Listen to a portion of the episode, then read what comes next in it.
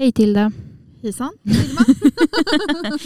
Hur har din vecka och helg varit? Den, det har varit bra. Vi läser ju statistik och det har varit lite stressigt. Men annars så har det varit jättekul. Det var ju sittning i helgen. Ja. Eh, och ja, haft en kompis på besök. Och sådär. Mm. Och du då? Ja, men jag har också haft det, en bra vecka. Jag tycker att det har varit... Eh, jag var trött. Jag var trött. Jag tror att... Eh, jag talar bara för mig själv, men jag tycker att man märker att folk är liksom börjar komma in i den här höstlunken lite. Det, tempot börjar gå ner. Mm. Eh, och man är inte riktigt van vid mörkret riktigt än. Mm. Sen tycker jag att det är jättemysigt. Alltså, att sitta, tända ljus och läsa böcker på kvällarna. Det tycker jag är fantastiskt. Eh, jag var inte på sittning i helgen. Jag var hemma i Åre. På, och träffade familjen då. Och sen så var jag på höstmarknaden där. Och det var jättemysigt. Och det var så mycket folk. Jag eh, tänker väl att eh, det här var första egentligen riktiga året där det inte var några som helst restriktioner sen corona körde igång. Så det var jättebra med folk och god mat och fina hantverk och sådär. Mm. Jättemysigt. Hur var sittningen? Eh, ja, men det var jättekul. Det var mycket folk. Ja, men bra spex och sen har vi vårt fina husband. Dagens gäst som vi har med här idag var ju där och körde lite stand-up eh, och rappade lite. Ja. Det var ju också jätteroligt. Ja. Och nu kan ju, kan ju folk lista ut vem det är. Som, vi har ju precis spelat in ett avsnitt med Waffe. Mm. Eh, så det, det kommer sändas efter, att, efter det här nu när vi har pratat lite. Ja men vad kul. Ehm, och jag, jag tänkte nu när vi ska prata skog i den här podden Mm. så kollade jag, eh, jag läste några nyheter i förra veckan blir det ju då. Men där eh, skogs, nu ska jag bara säga så jag säger rätt, men jag tror att det var Skogsstyrelsen som gick ut och sa att den biologiska mångfalden, det är ganska kritiskt läge Mm. för den i Sverige. Och det känns ju ganska oroande. Eh, och, jag, det, och biologisk mångfald är något som jag tycker är så himla viktigt. Mm. Och där håller vi också på att knopa på någon person vi kan bjuda in Mm. och prata om det. Eh, men också att det, det känns som att det händer så himla mycket i, i svensk skogsbruk och i svensk skog. Alltså det är dels debatten men, men det, är, det är mycket som ska hända på, på väldigt kort tid. Mm. Och mycket förändringar som måste ske. Ja, och vi hade ju en, eh, ska man säga, typ föreläsning förra veckan med olika eh, forskare. Från, ja, det var främst från SLU. Eh, som pratade lite om sin forskning och sen hade de som en liten ja, debatt kan man säga. Eh, och det var ju jätteintressant för även ja, men just att det är folk, man är så oense om hur ska man sköta skogen på bästa sätt för klimatet eller biologiska mångfalden och Mm. i vilken, liksom, vilken roll spelar produktionen i det. Mm. Ehm, och det var ju jätteintressant att se. Men samtidigt så blir man ju frustrerad att det inte finns något enkelt svar. Ja. ja, men verkligen. Och att det också det är lite bråttom. ja, eller hur? Om man ska tänka ja, men den biologiska mångfalden och, och att ja, det måste ske något ganska snart. Mm. Och att man då fortfarande är eh, oense. Sen samtidigt, vi kanske aldrig kommer få ett klart svar på Nej, vad som är bäst det. klimatmässigt. Det, det, det Ja. kanske man bara får acceptera. Men Mm. eh, det, det var något jag läste häromveckan och varit Mm. ganska berörd utav. Eh, Så det hoppas jag att vi kan få in någon som vi kan diskutera de frågorna med. Mm.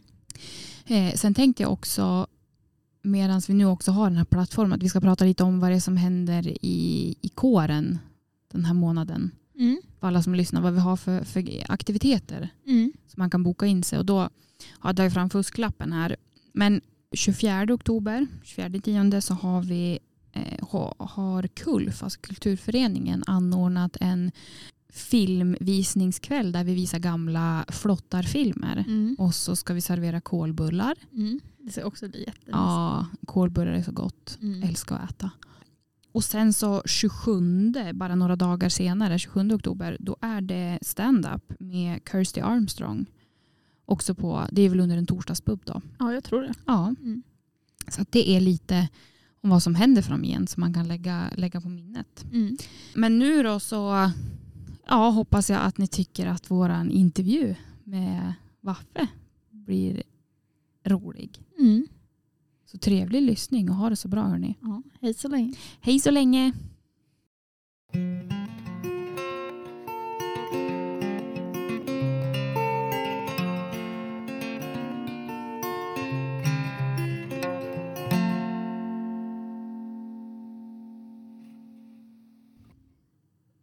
Sådär. Hej och välkommen igen till Skogistimmen med mig som heter Vilma. Och jag som heter Tilde. Precis, och idag så har vi med oss ingen mindre än Erik Valfridsson, även mer känd som Waffe kanske. Hej och välkommen. Tack så mycket. Kul att vara här. Ja, det är jättekul att du, får, du är här. Det har vi sett fram emot. Jag också. Ja. Ehm, jag tänkte vi, vi börjar med att du kanske kan få berätta lite vem du är och, och vill du in, inkludera liksom skog, skogliga och så där får du göra det eller om du bara vill berätta om ja, men, vad du tycker om att göra och hur di, din karriär kanske är både i och utanför skogen har sett ut och så. Ja, det, det var mycket på en gång. Men vi, vi tar och betar av lite. Ja, Ja, vem jag är? Ja, Ja. jag är ju nu mer 70 plus, huvudsakligen pensionär. Jobbar dock 5 procent vid SLU med undervisning. Och har gjort eh, var det vid SLU i princip sedan urminnes tider. Längre än vad SLU har funnits faktiskt. Herregud. jag anställdes redan när det hette Skogshögskolan 76 i, i Stockholm. Och sen då bildades SLU 77. Då flyttade jag till Uppsala, var där till eh, 1980. Och sen 80 har jag varit här i Umeå och eh, företrädesvis eh, hållit på med undervisning vilket alltid har varit jätteroligt och är fortfarande Mm. de få procent jag har. I övrigt, ja, tre barn, fyra barnbarn. Mm. Nu vi har varit maratonlöpare på hyfsad nivå. Jaha. För, för länge 53 maratonlopp. och herregud Waffe. Jajamän. Och eh, numera är jag väl mest känd för att promenera Ja, e- extrema mängder. jajamän. Och, och det, det har jag hållit på med sen vecka 12 2008 så har jag uppnått mitt stegmål av minimum 200 000 steg per vecka. Varje vecka sedan dess. Så det är mer än 700 veckor på Herregud Oj. Ja, Mm. Du, ja. det var riktigt bra ja, det jobbat. är mycket. Så det närmar sig 15 år. Ja, Mm. Bruten följd. jäklar vad bra jobbat. Så att, eh, det, ja. ja, i övrigt så gillar jag att snacka och underhålla. Så jag kör en del stand-up Ja. lite här och var.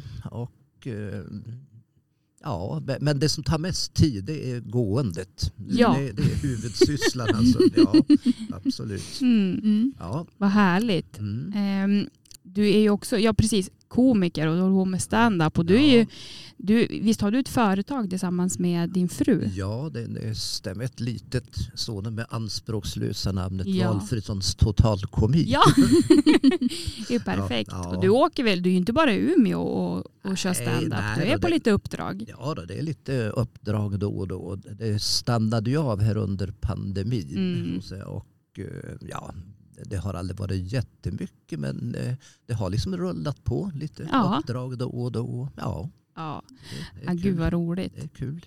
Mm. Så att, eh, ja, det är inte så stor skillnad på- det och undervisning. Jag menar, gillar man att snacka så, Ja, så ja, då, är det, då spelar situationen inte så stor roll. nej, Mm. Nej, nej, precis. Så är det. Och vi tycker att dina, även om kanske inte komik är huvudsyftet när du undervisar så tycker vi Nej. att din undervisning är väldigt rolig också på ett bra Ja, sätt. det, det är kul höra.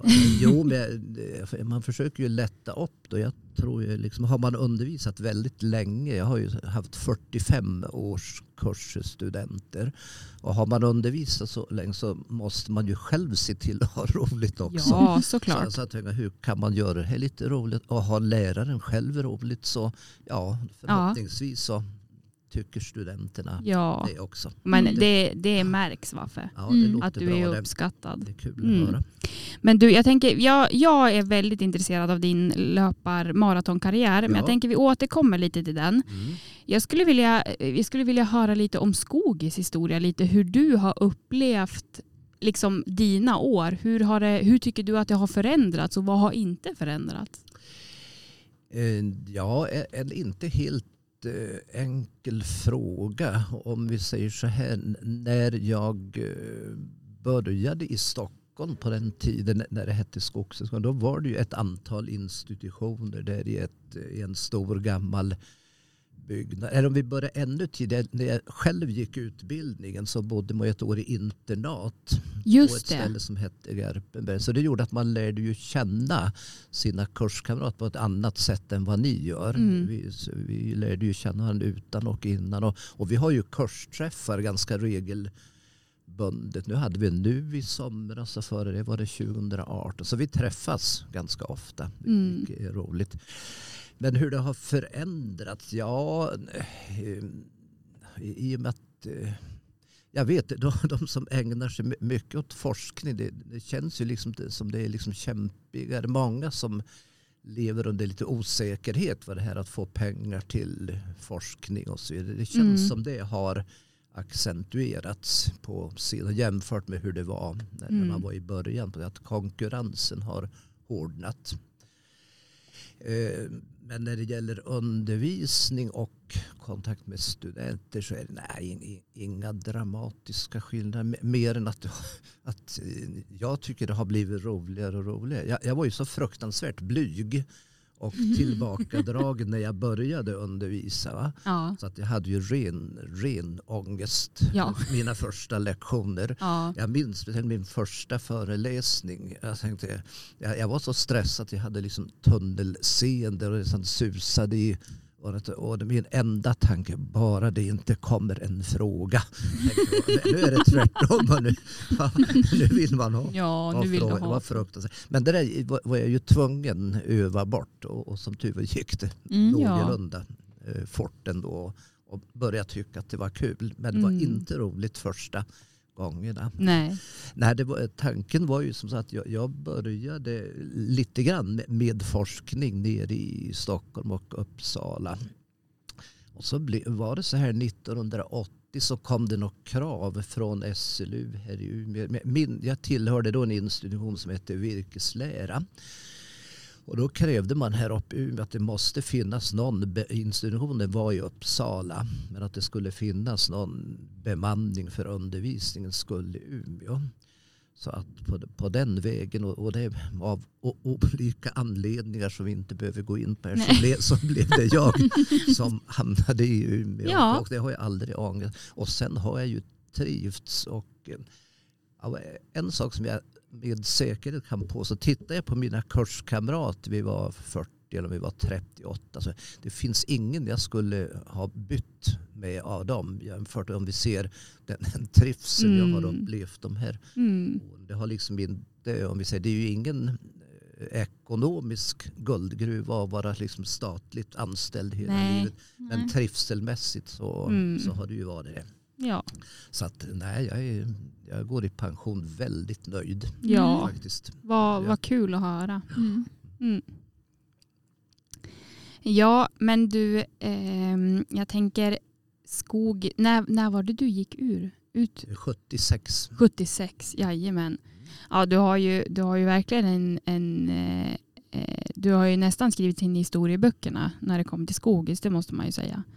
Ja, Ja. Det, det blir väl så Ja. innan man har, liksom har varit, haft så oerhört många kurser i obruten Ja. Följd. Va? Så, Mm. så, så blir det ju så. Mm. Ja. Vad heter det? Du, när jag kollade, jag gjorde, skulle göra lite mm, research eh, inför eh, det här avsnittet så gick jag in på SLUs hemsida och kollade lite om din, eh, din presentation där på hemsidan. Då står det att du är senior lecturer på på institutionen för skogens biomaterial och teknologi. Okej, jajamän. Senior lecture. Ja, den titeln har jag inte sett. Nej. Jag inte varit, men det låter ju väldigt fint. Ja, ja, precis. jajamän. Det låter ändå som att Ja. det, är, det är ändå något man måste förtjäna, den titeln. Ja, ja, jag vet inte. Eh, men jag, vi, vi undrar lite, vilket har varit di, ditt eh, eller dina huvudområden när du har liksom undervisat eller Ja, forskat? det- eller? Ja, det, det, är ju, det är ju främst inom området virkeslära. Och det är ju ett stort och brett ämne. Va? Så mina huvudsysslor har alltid varit det. Men går vi tillbaks till 80 och 90-talet så ansvarar jag även för kurser. eh, nå- Någon som hette att arbeta med människor. Någon hette informationsteknik. Och det är inte den typ av informationsteknik som vi är idag. Som ni kanske förstår om ni vet min tekniska utan det var mer det med presentationsteknik. Och, Mm. och sen slogs det där ihop till en kurs som heter att arbeta och kommunicera med människor. Som jag var ansvarig för ganska många år. Hade en del samarbete med lärarhögskolan. Och, eh, ja, så var jag även eh, i slutet av 90-talet involverad i en kurs som hette SESAM som Ja. var något här under, övergripande för hela SLU. ja. Och studenter oavsett vad man läste vid SLU samlades några dagar i Uppsala och hade olika Mm. Och det hette. SESAM? Se, SESAM, ja. Okej. För det I var- mitt huvud så är det något helt annat. Ja, pre- pre- precis. Ja. Så, då hade, så då, då hade man dels några dagar i Uppsala och så, och så, så var det liksom olika moment eh, insprängda i utbildningen här i Umeå också. De med ja, lite att skriva och prata och ja, med mera lite seminarieverksamhet. Men, eh, men det är som sagt var många år sedan så att eh, vi- virkeslära är ju det som har gällt från början till slut. Mm. Mm. Ja men det, vi, eh, vi har ju haft lite, vi har haft undervisning med dig några gånger. Och eh, du gjorde ett ganska stort intryck när du skulle visa på, nu ska vi se så att jag kommer ihåg här, eh, alltså Ja, det träfibrerna, hur de ligger liksom i, ja men som, vad ska man säga, Ehm, trädet består ju av träfibrer och de här Mm. ligger ju placerade på olika sätt. Ja, Och för att liksom visa på de här olika lagren, det är inte bara fibrer utan det är andra grejer också, men mm. då gjorde du en macka eh, Ja. framför oss. Där det Ja. var bröd och sen så var det, kommer inte ihåg om det var leverpastej. nej. Det, Nej. det, var, det var rökt korv. Ja, det var rökt Det korv, var camembertost camembertost och gurka. och gurka. Och, och det där var egentligen för att visa, det, det var inte specifikt fiber just utan det var mer för att åskådliggöra riktningar i Ja. trä. Det här med längdsnitt, tvärsnitt, eh, radialsnitt Ja. och tangential. Jo, och det... Och, och, Det kanske var pastan du Ja, ville visa med fibrerna. Pastan, pastan var, var olika fibrer. Ja. Vårved, sommarved och kärl. De här liksom penne, de här ihåliga. Ja. Det var ju lövvedens kärl. Precis. Så det var, jo, pastakok. Det var, det var charmigt för då var det, först var det mackan Ja, som gjordes och sen så var det pastakoket. Så det, precis. Man, man, du gör intryck, det, det kan man lugnt konstatera. Ja, det är kul. Det, dock var det lite absurt under pandemin att göra det. För, för då gjorde jag faktiskt de där grejerna ensam i ett, ett rum av ungefär den här storleken. Ja, Och film, jag hade satt upp en kamera och stod och gjorde det där. ja, För, utan folk. Utan, Ja. För det kändes lite märkligt. det Mm. förstår jag. faktiskt. Men ja, det, det gick. Men, men nu, nu är det roligare att ha studenter Mm. framför sig. Absolut. Mm. Om man har någon som inte är så insatt i skogen, Mm. vad är virkeslära? Ja, man, man kan säga att virkeslära enligt mitt sätt att se det så är det ju en del så är det ju det här med, med virket, alltså träs byggnad och eh, egenskaper, liksom byggnad och eh, det här med olika fibertyper, olika tekniska egenskaper här med fuktinnehåll och densiteter och hållfasthet och grejer. Sen kan det ju vara det här att identifiera olika träslag eh, naturligtvis. Eh, Sen all användning av trä, vad det här så- sågverk, massa, papper, eh, skivindustri, impregnering, träskydd. Man Mm. kan också koppla på det här med olika sortiment, virkesmätning, värdering. Så, att, så det är liksom, egentligen kan man väl säga, förutom byggnad och egenskaper så är det allt från det man fäller trädet och till man använder det i princip. Mm. Mm. Varför är det viktigt tycker du? Ja, jag, jag tycker ju att det är viktigt. Läser man en skoglig utbildning så tycker jag att man inte ska ha koll bara på hur man Eh, mäter eller sköter skogen eller marken eller växterna utan att man har lite produktkännedom. Så att säga, när, när sen skogen används, vare sig det är till man sågar, gör massa papper eller skogsbränsle och så, här, så bör man eh, jag tycker det är konstigt om man inte hade en viss allmänbildning kring, kring eh, materialets egenskaper. Mm. Nu tycker i och för sig alla att, att jag tycker virkeslära är jätteviktigt. Frågar ni någon annan lärare så är ju ett annat ämne viktigast. Ja, det, Ja, det, det blir jo, ju men gär- gärna så. Men, Ja. ja. ja. men viktigt tycker jag det är. Ja, det Och är klart. inte minst roligt. Ja. Ehm, hur tänker du att virkeslära kommer kunna användas för att bidra till, jag tänker nu, nu är det ju ganska som stor debatt med hur, hur träprodukter ska användas för att vi i framtiden ja men, på ett hållbart sätt ska kunna ja men, nyttja och ha produkter som vi, vi eh, inte, inte bara kommer från icke förnybara resurser utan vi vill ju som utveckla förnybara resurser och så där från skogen. Hur, hur tänker du att virkeslära kommer in där och är viktig?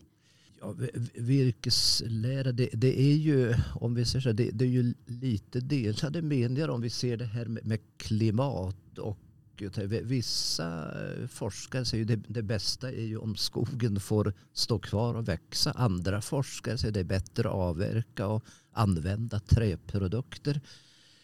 Eh, med min bakgrund, jag har faktiskt eh, ingen möjlighet att bedöma vem som har rätt där. Nej. Nej. nej. Men, men jag, ty, nej, jag är ju själv förtjust i träprodukter. Som ligger det nära till hands så tänk att man ska använda eh, trä. Eh, Jag är nog mer för det än att bara låta det Mm. stå kvar. Mm. Absolut.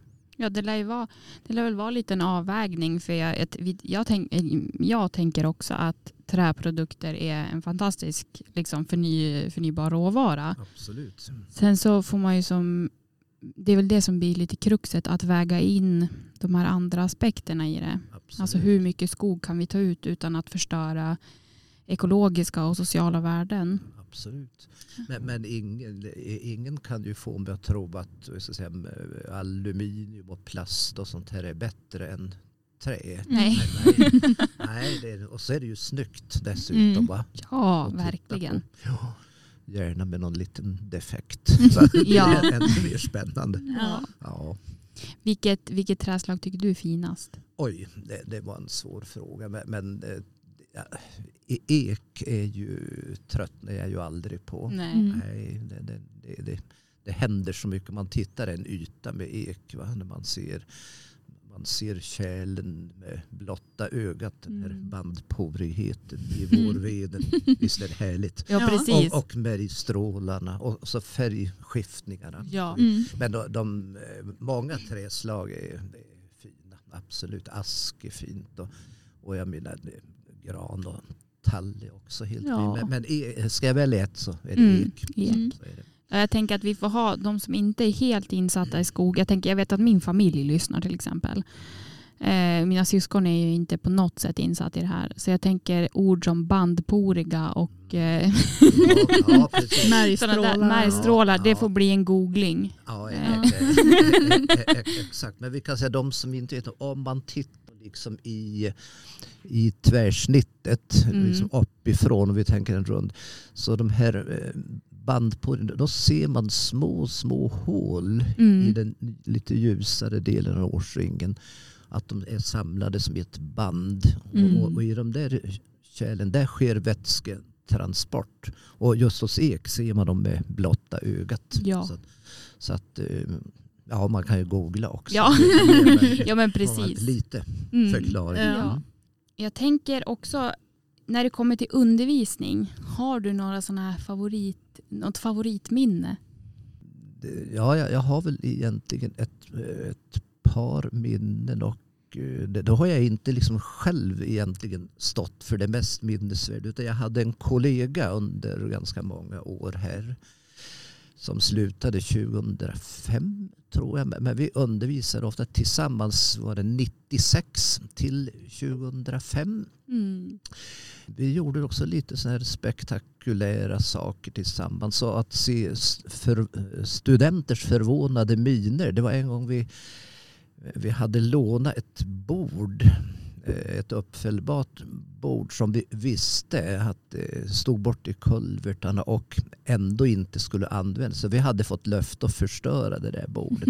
Så att under lektionen plötsligt så ru- rusade jag undrar hur ett sånt här ser ut inuti. Och så plötsligt så ska du ta och titta varför. Så fick jag ta en yxa då och gick loss och krossade det där bordet framför ögonen under föreläsningen. Det, det var ett minne. Det, det, det sitter ett starkt minne. Och också eh, en, en gång eh, när fler än jag använde overheadprojektor. När det fortfarande var, nu är jag ju ensam, men medan det fortfarande var ett mer allmänt hjälpmedel Mm. så var det också en eh, sån som egentligen var trasig. Vi visste det. Eh, Så han, nu gör vi någonting spektakulärt. Så- då visste jag att den inte fungerar. Och det var nere i en sal som inte finns. Det hette Hörsal 1 eller boken. Det är där det är det här tomma utrymmet som heter Lyckan. Ja, på just plan det. två. Mm. Det var en lektionssal utan fönster, den, den största. Och så bredvid katedern liksom var det ett litet förråd utanför. Och det hade vi förberett och klätt in. Det vi lagt ut något underlag, någon plywoodskiva så det inte skulle ta skada. Och när min kollega skulle dra igång den där OH-projektorn så funkade den inte. Vilket vi naturligtvis visste att den inte skulle göra, men det visste ju inte studenten. Så då blev han ju, vi kan låtsas att han fått raseriutbrott, Ja. vilket han var ganska duktig på. Eh, och så först tog han sats och, och skrek över oss, sprang fram och sparkade på den här projektorn.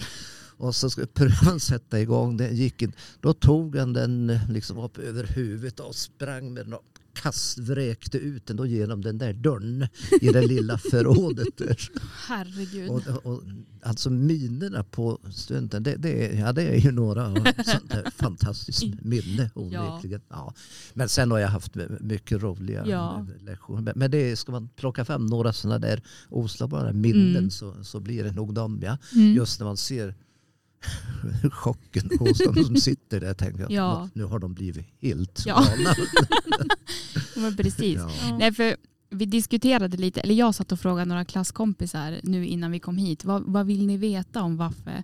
Och då var det en, en kompis som sa, ja men han, han har ju sagt att när han har undervisat oss att, att han liksom har lugnat ner sig nu med undervisningen. Det är inte lika mycket action som det var förut. Och jag vill veta vad det var som hände och nu, nu vet vi Ja, ja, pre- pre- precis. vad det var ni ställde till med. Exakt. Mm. Jajamän.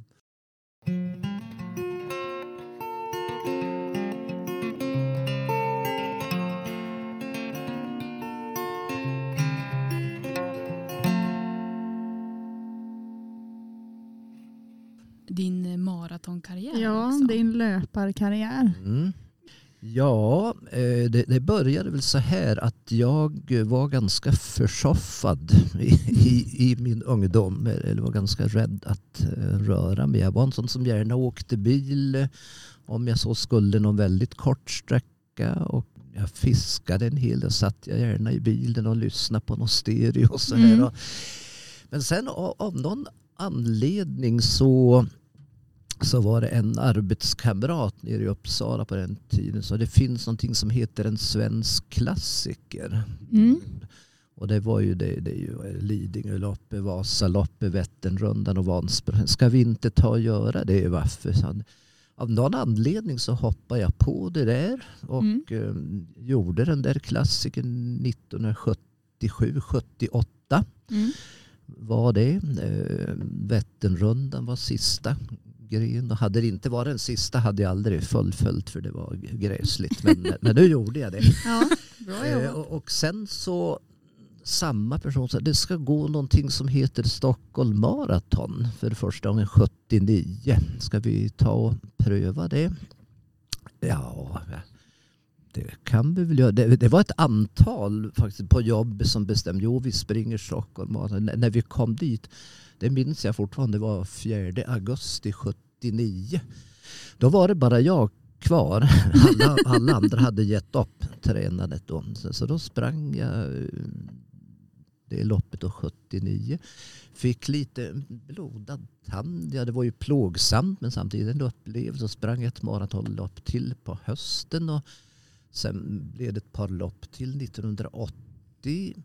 Och sen nådde jag väl liksom toppen av min eh, karriär redan 81 var jag som bäst. Då, då gjorde jag så pass aktningsvärd tid som 2.41. Åh fy Och fan. Så att, Eller förlåt, man får inte svära nej, men det var, det var ja, fort. Ja, ja det, det, det är ganska fort. Ja. Så, och efter det, ja, sen bara fort, det, det var liksom toppen. Och sen höll jag på i många år till och gjorde väl en andra liknande tider men, men inte så bra. Och, och sen på slutet då var det bara för att fullfölja just Stockholm maraton. Vilket jag gjorde då i 28 år på raken Oj. i Stockholm. Och så när jag tvingades bryta 29 året då vart jag så less och då la jag av. Sen har jag inte tagit ett löpsteg. Nej, jag har eh, vi kan säga ett litet, vill man veta något speciellt så har jag ett väldigt speciellt psyke Jaha, när det gäller obrutna serier. Så i och med att jag då bröt Stockholm Marathon då var det inte någon idé Mm. fortsätta längre. Okej. Jag hade samma upplevelse. Jag körde ganska många Vasalopp 78 till 89. 1990 ställdes Vasaloppet in av snöbrist. Mm. Då var jag så less. Sen dess har jag inte haft ett par skidor på fötterna på 30 år. Fast jag Nej. har bott här i Umeå. Så, så fort när, när jag har bestämt mig att köra något länge och så tar det stopp. Då, då är det kört och näpp. Då var Jaha, det färdigt. Så därför Okej. vågar jag ju inte hålla upp med det här gåendet. Jag måste bara köra vidare med Ja. det här steget. Ja, jag för, för annars är ju risken att, ja, att jag Du slutar gå. att jag slutar gå och sjunker ner i- i soffan bara.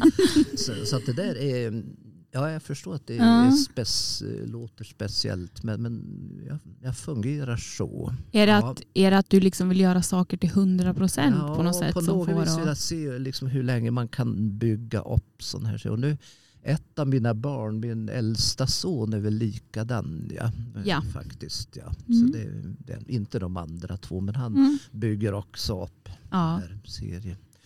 Men när du är ute och går, och så här, brukar du lyssna på någonting eller Mm. går? Du bara går? Jag, jag bara går. Ingen musik, ingen ljudbok. Jag Nej. bara går. Det, räcker. Jag behöver tycker- ingen underhållning. Nej, du tycker inte det blir långtråkigt? Nej.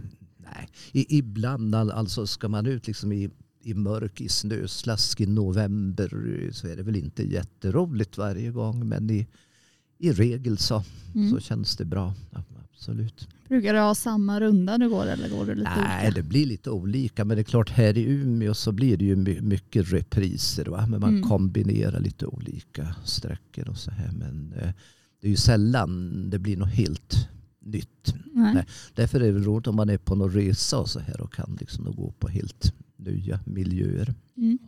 Kul. Ja, Eller ja, kul. Jag vet inte. Ja, nej, speciellt i alla fall. Ja. det är det verkligen. Jag tänker också att vi, eller jag har i alla fall tänkt att jag ska, jag ska träna mindre med en podd eller en ljudbok i, i lurarna eh, än vad jag gör. Jag, eller jag, liksom, jag, tycker man, jag beundrar att du går bara, du går och går och går och det räcker som underhållning. Jag tror att våran generation vi är nog ganska skadade i att vi Ja. har underhållningen i mobilen så himla lättillgängligt. Ja, det har ju för sig jag också. Det, det händer ju att jag lyssnar på musik och så där i, i mobilen. Mm. Men aldrig när jag går. Nej. Nej, nej. Nej, alltså jag, det, där ska man, det, där, det där ska jag inspireras av och tänka att jag ska lite mindre podd och musik och sådär. Eh, och bara lyssna på, på naturen På, istället. på sina egna steg. Ja, och- precis. Och, och naturen Ja, som du säger. Absolut. Precis. Ja. ja men det är nog jättenyttigt. Jag har tänkt på det också. Jag tycker du Tilda har ju, det är så himla mysigt att du kör radio på morgnarna. Ja, jag brukar ha ja, så här radioalarm på morgonen. Okej. Det tycker jag är bra. Men det. det är lite också för att eh, det kan bli lite irriterande. Just- Så det blir svårt att somna om just när det är någon som sitter och pratar. Liksom. Ja. Ja. Jag, jag tycker det låter väldigt, väldigt trevligt. Jag har i, eh, om det var i julklapp eller födelsedagspresent så fick jag en vevradio av min farmor. Ja. Och den där har jag på, jag har en stuga som, ja, hemma där vi brukar åka där vi har mark och sådär. Så, och där är det varken vatten eller el.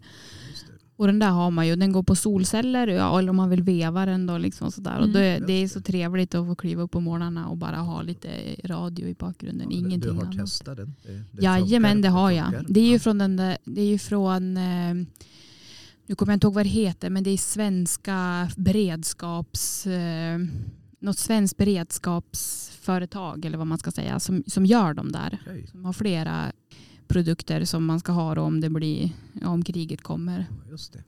Och jag tycker faktiskt att den funkar bra. För den Mm. går ju på, det finns både batterier och solceller och vev då i värsta fall. Man kan ladda mobilen också. Ja, just det. Mm. Jaha, det också. Jajamän, den funkar till det mesta. Mm. Mm. Mm. Vi pratade med Ann Dolling förra veckan. En, en av mina före detta studenter, även hon. Var det det? Ja, ja. Han, ja. Hon gick väl 84, 88 vill jag minnas. Eh, Tror jag hon gjorde. ja. Och jag började ju undervisa för de som började 78. Så jag hade hållit på ett antal år när hon var student. Jaha, Ja. gud vad kul. ja. Ja, men, och då eh, frågade vi henne hur hon tror att de närmsta 50 åren, hur, hur tror hon att framtiden i skogen ser ut? Och vi vill ju ha, ställa samma fråga till dig. Hur tror du de närmsta 50 åren, hur tror du skogen och skogsbruket kommer utvecklas? Oj, oj, oj. Det är en otroligt eh, svår fråga men vi får Mm. väl försöka. Ja, gör ett ja försök. na- na- Naturligtvis kommer, eh, kommer den, tekniska utvecklingen sannolikt att eh, utvecklas eh, ännu mer.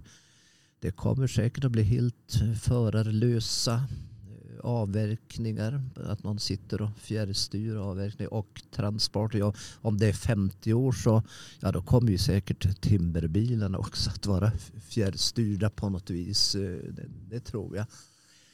Sen när, när det gäller eh, vad det av produkter och så här. Och jag, jag tror ju att om 50 år så tror jag fortfarande att eh, man kommer att såga och använda. Att man kommer att bygga i trä. Mm. Men att, eh, sen tror jag att man kommer på nya användningsområden som vi idag inte har en eh, aning om egentligen. Så att, men- mest tror jag liksom att det här tekniken kommer att accelerera. Ny, nya biprodukter, material som ändå inte är upptäckta kommer ju säkert fram. Eh, sen hur man kommer att sköta skogen, ja, det är ju, det är ju, ser man vad som har hänt, vad vi säger från, från det jag gick eh, utbildningen, om vi tittar på kring slutet av 70 och sen under 80-talet, då pratade man mycket om eh, så här kvalitetsskogsskötsel. Va? Då var det ju mycket att man förespråkade vi måste se till att få kvistfria rotstockar och man skulle plantera tätare planteringsförband. Och sen, nu är det ju nu hör man väldigt lite om det. Nu är det snarare så att det gäller att få fram mycket volym Mm. på kort tid istället. Jag skulle väl inte förvåna mig om det kan bli någon liten eh, bakslag på det så att man kanske igen börjar fundera att, termer av kvalitet. Men, men det, det är svårt att säga. Men det, det har nog varit den största förändringen sedan eh, jag gick utbildningen. Att, att det har blivit mindre och mindre snack om att det måste vara hög kvalitet och få och li- lite kvistar. Och så här. Nu, nu är det liksom att producera volym främst. då. Mm. Och att det här med vad det är för längd sågverken idag. Det är ju ofta så att längder, liksom fördelning av längder på stockar är ju kanske minst lika, lika viktiga som kvaliteten på virket. Så att, eh, ja, och, och det är ju ändå bara oh, det är 40 år sedan ungefär, om jag säger 50 år till. Ja, det är, Mm. ingen vet men Nej. nej, några små funderingar Mm. fick jag väl Mm. Men, men det tekniska kommer då ändå vara det som gör de största Mm. Ja. hoppen så att säga. Det Mm. tror jag. Jag funderar på, tror att man kommer bli ännu bättre på att ta ut, alltså få ut något av hela trädet. Jag tänker att man liksom, vi, har specialiserat, vi har ju virket men sen så har vi utav groten så gör vi det här och utav barrmassan eller lövmassan så gör vi det här. Ja. Att det blir väldigt, eh, att man blir mer och mer effektiv på, på att utvinna trädet. Liksom. Ja, det, det borde, utvecklingen borde väl gå. ner. Just när du nämnde det här med grot så har det ju varit lite olika. Ibland har det ju varit väldigt inne med grot och Mm. ibland vissa delar har man inte velat ha grot och så här. Just det, jag kanske måste bara förtydliga för de som inte, grot det är ju, Gren, grenar och toppar. Ja, det som blir kvar precis. efter när det sågtimmer och massaved är, är körda. Ja. Så att, ja. jajamän. Jajamän. Och, eh, Jo men utvecklingen borde väl gå där och tycka att det gäller att tillvarata så mycket som möjligt. Sen- är det ju märkligt med svenskt skogsbruk. Det är ju också att eh, där att det är så oerhört inriktat på bara gran och tall. Mm. Det finns ju lövträd också. eh, Så att egentligen väldigt lite industrier som använder löv. Ja, det, där borde det finnas mer att göra. Och kanske in, inom den delen av skogen som man Fundera in nya produkter, nya mattor. För det här med massa pappersindustri är ju vi ser vad som har hänt med tidningspapper. Att det i princip inte används något mycket längre. Att det är mest förpackningspapper. Men frågan är kopieringspapper. Skulle man sluta kopiera så då kommer ju något massa typ till att mer eller mindre försvinna. Så att det är så det, jag tror så att, att eh, så, sågade trävaror är, har, är mer stabilt än det här med massa papper. Det, Mm. det är en, en, en gissning. Mm. Mm. Vi ska avsluta med ett stående inslag. Vi har, brukar sluta med att varje person får tipsa om någonting. Och jag och Vilma kan börja. Och sen ska du också få tipsa om något. Det kan vara egentligen vad som helst. Ja. Ja, ett, ett tips. Ja. Ska jag börja? ja. Jag tipsar om, det finns ett band från Niger i Afrika som heter Mod Mokhtar. Vad är det för Eh, genre? Det, är, det finns en eh, genre som kallas för Sahara Blues. Som är, eh, ja, det är lite band som kommer från Sahara-området. De är jättebra tycker jag. Och de släppte ett album förra året som var superbra. Och nu har de släppt lite så här remixalbum av det albumet och lite live-versioner och sånt där. Så, ja. Shit vad häftigt. Om man gillar elgitarr, ja. Ja, nej men eh, det, det där ska jag, jag ska absolut kolla. det. Jag älskar blues. Ja, jag tänkte tipsa om, jag tänkte två grejer, men framför allt så serien den här, ingen lär väl ha missat House of Dragons, men, Mm. men eh, jag, jag säger, ja du Vaffe har missat det, men då har du något att Okej. kan titta på på kvällarna. Ja. Eh, nej men den här Game of Thrones, säger man liksom uppföljaren? Det kanske inte är... Ja, det är väl en prequel typ. Ja, prequel. Alltså det är alltså 175-200 år innan händelserna i Game of Thrones. Och den serien är faktiskt, jag måste säga att jag tycker den är otroligt bra. Och det är ju för dig då varför som kanske inte har, har du koll på Game of Thrones? Ja, till namnet. Ja, men, ja. men det är ingenting jag har sett. Nej. Nej men det är ju som, eh, vad ska man säga, det är ju familjer som slåss om makten eh, vid järntronen kan man väl säga. Det, är ju det är en, en det Ja, precis. Och, och den här serien handlar ju då om, om eh, specialisera sig eller gå in mer på en familj. Då. Och jag måste säga att serien är faktiskt jäkligt bra. Andra tips jag har det är att kolla om det är några höstmarknader i närheten av där man bor. Eh, jag var hemma på höstmarknad i Åre i helgen och det var otroligt mysigt. Och nu har de ju kommit igång igen efter corona. Jag åt mat, sen åt jag mer mat och sen åt jag mat. Alltså jag bara åt. Det var, det var fantastiskt. Det var eh, ja, men höst i luften, det var löv, det var otroligt trevligt. Så det, om det är några höstmarknader i närheten där ni bor då, då ska jag tipsa om att gå på dem. Det var otroligt mysigt. Och nu är det över till dig varför? Vad har du för tips? Ja, men mitt tips blir kanske inte helt oh, rör på er. Gå, Mm. Ja. Bör- börja promenera eller spring också för den. Men, men framförallt rör på er. Och tror ni att det är tråkigt att gå så testa. Mm. Ut och, och, tycker ni det blir roligare att ha några hörlurar på sig. Men jag, jag tror man, man mår bra av att vara ute. Så att eh, frisk luft och röra på benen. Mm. Det är mitt stalltips för dagen. Ja, Mm. det tycker jag låter bra jättebra. Ja. Har du, nå, har du något tips också då för, för nybörjare helt enkelt om man ska börja jogga eller springa eller promenera? Något som kan få en att komma utanför dörren? Mm, att, att sätta något, något mål, att att liksom sätta ett realistiskt mål och, och sen då verkligen hålla fast vid. Jag vet, jag har, nu har jag haft extrem karaktär då verkligen hållit fast. Men jag tror det är viktigt att ha ett mål och inte bara ja, ja, idag är det för dåligt det jag sitter i nu. Utan verkligen bestämma sig. Även om man då ska kanske bara röra sig lite grann, säg två kilometer om dagen då kanske Mm. börja, så då gör man det ju oavsett väder och vind. Ja. Så, att säga. så jag tror det är viktigt att ha, jag har liksom alltid satt sådana här etappmål när jag håller på. Mm. Och, och det har jag ju fortfarande. Men, men, men nu är det bara ett mängdmål. Mm. Jag har ju inget sp- speciellt tidsmål. Nej. Nej. Ja, det tycker jag låter jättebra. Mm. Men du, det är ju bara, återstår bara för oss att tacka så himla mycket Vaffe Tack för själva. att du var med. Det är jättekul att ha fått prata med dig. Och Jättekul att vara med. ja, tack så jättemycket Vaffe. Tack själva. Mm. Tack så mycket. Hej.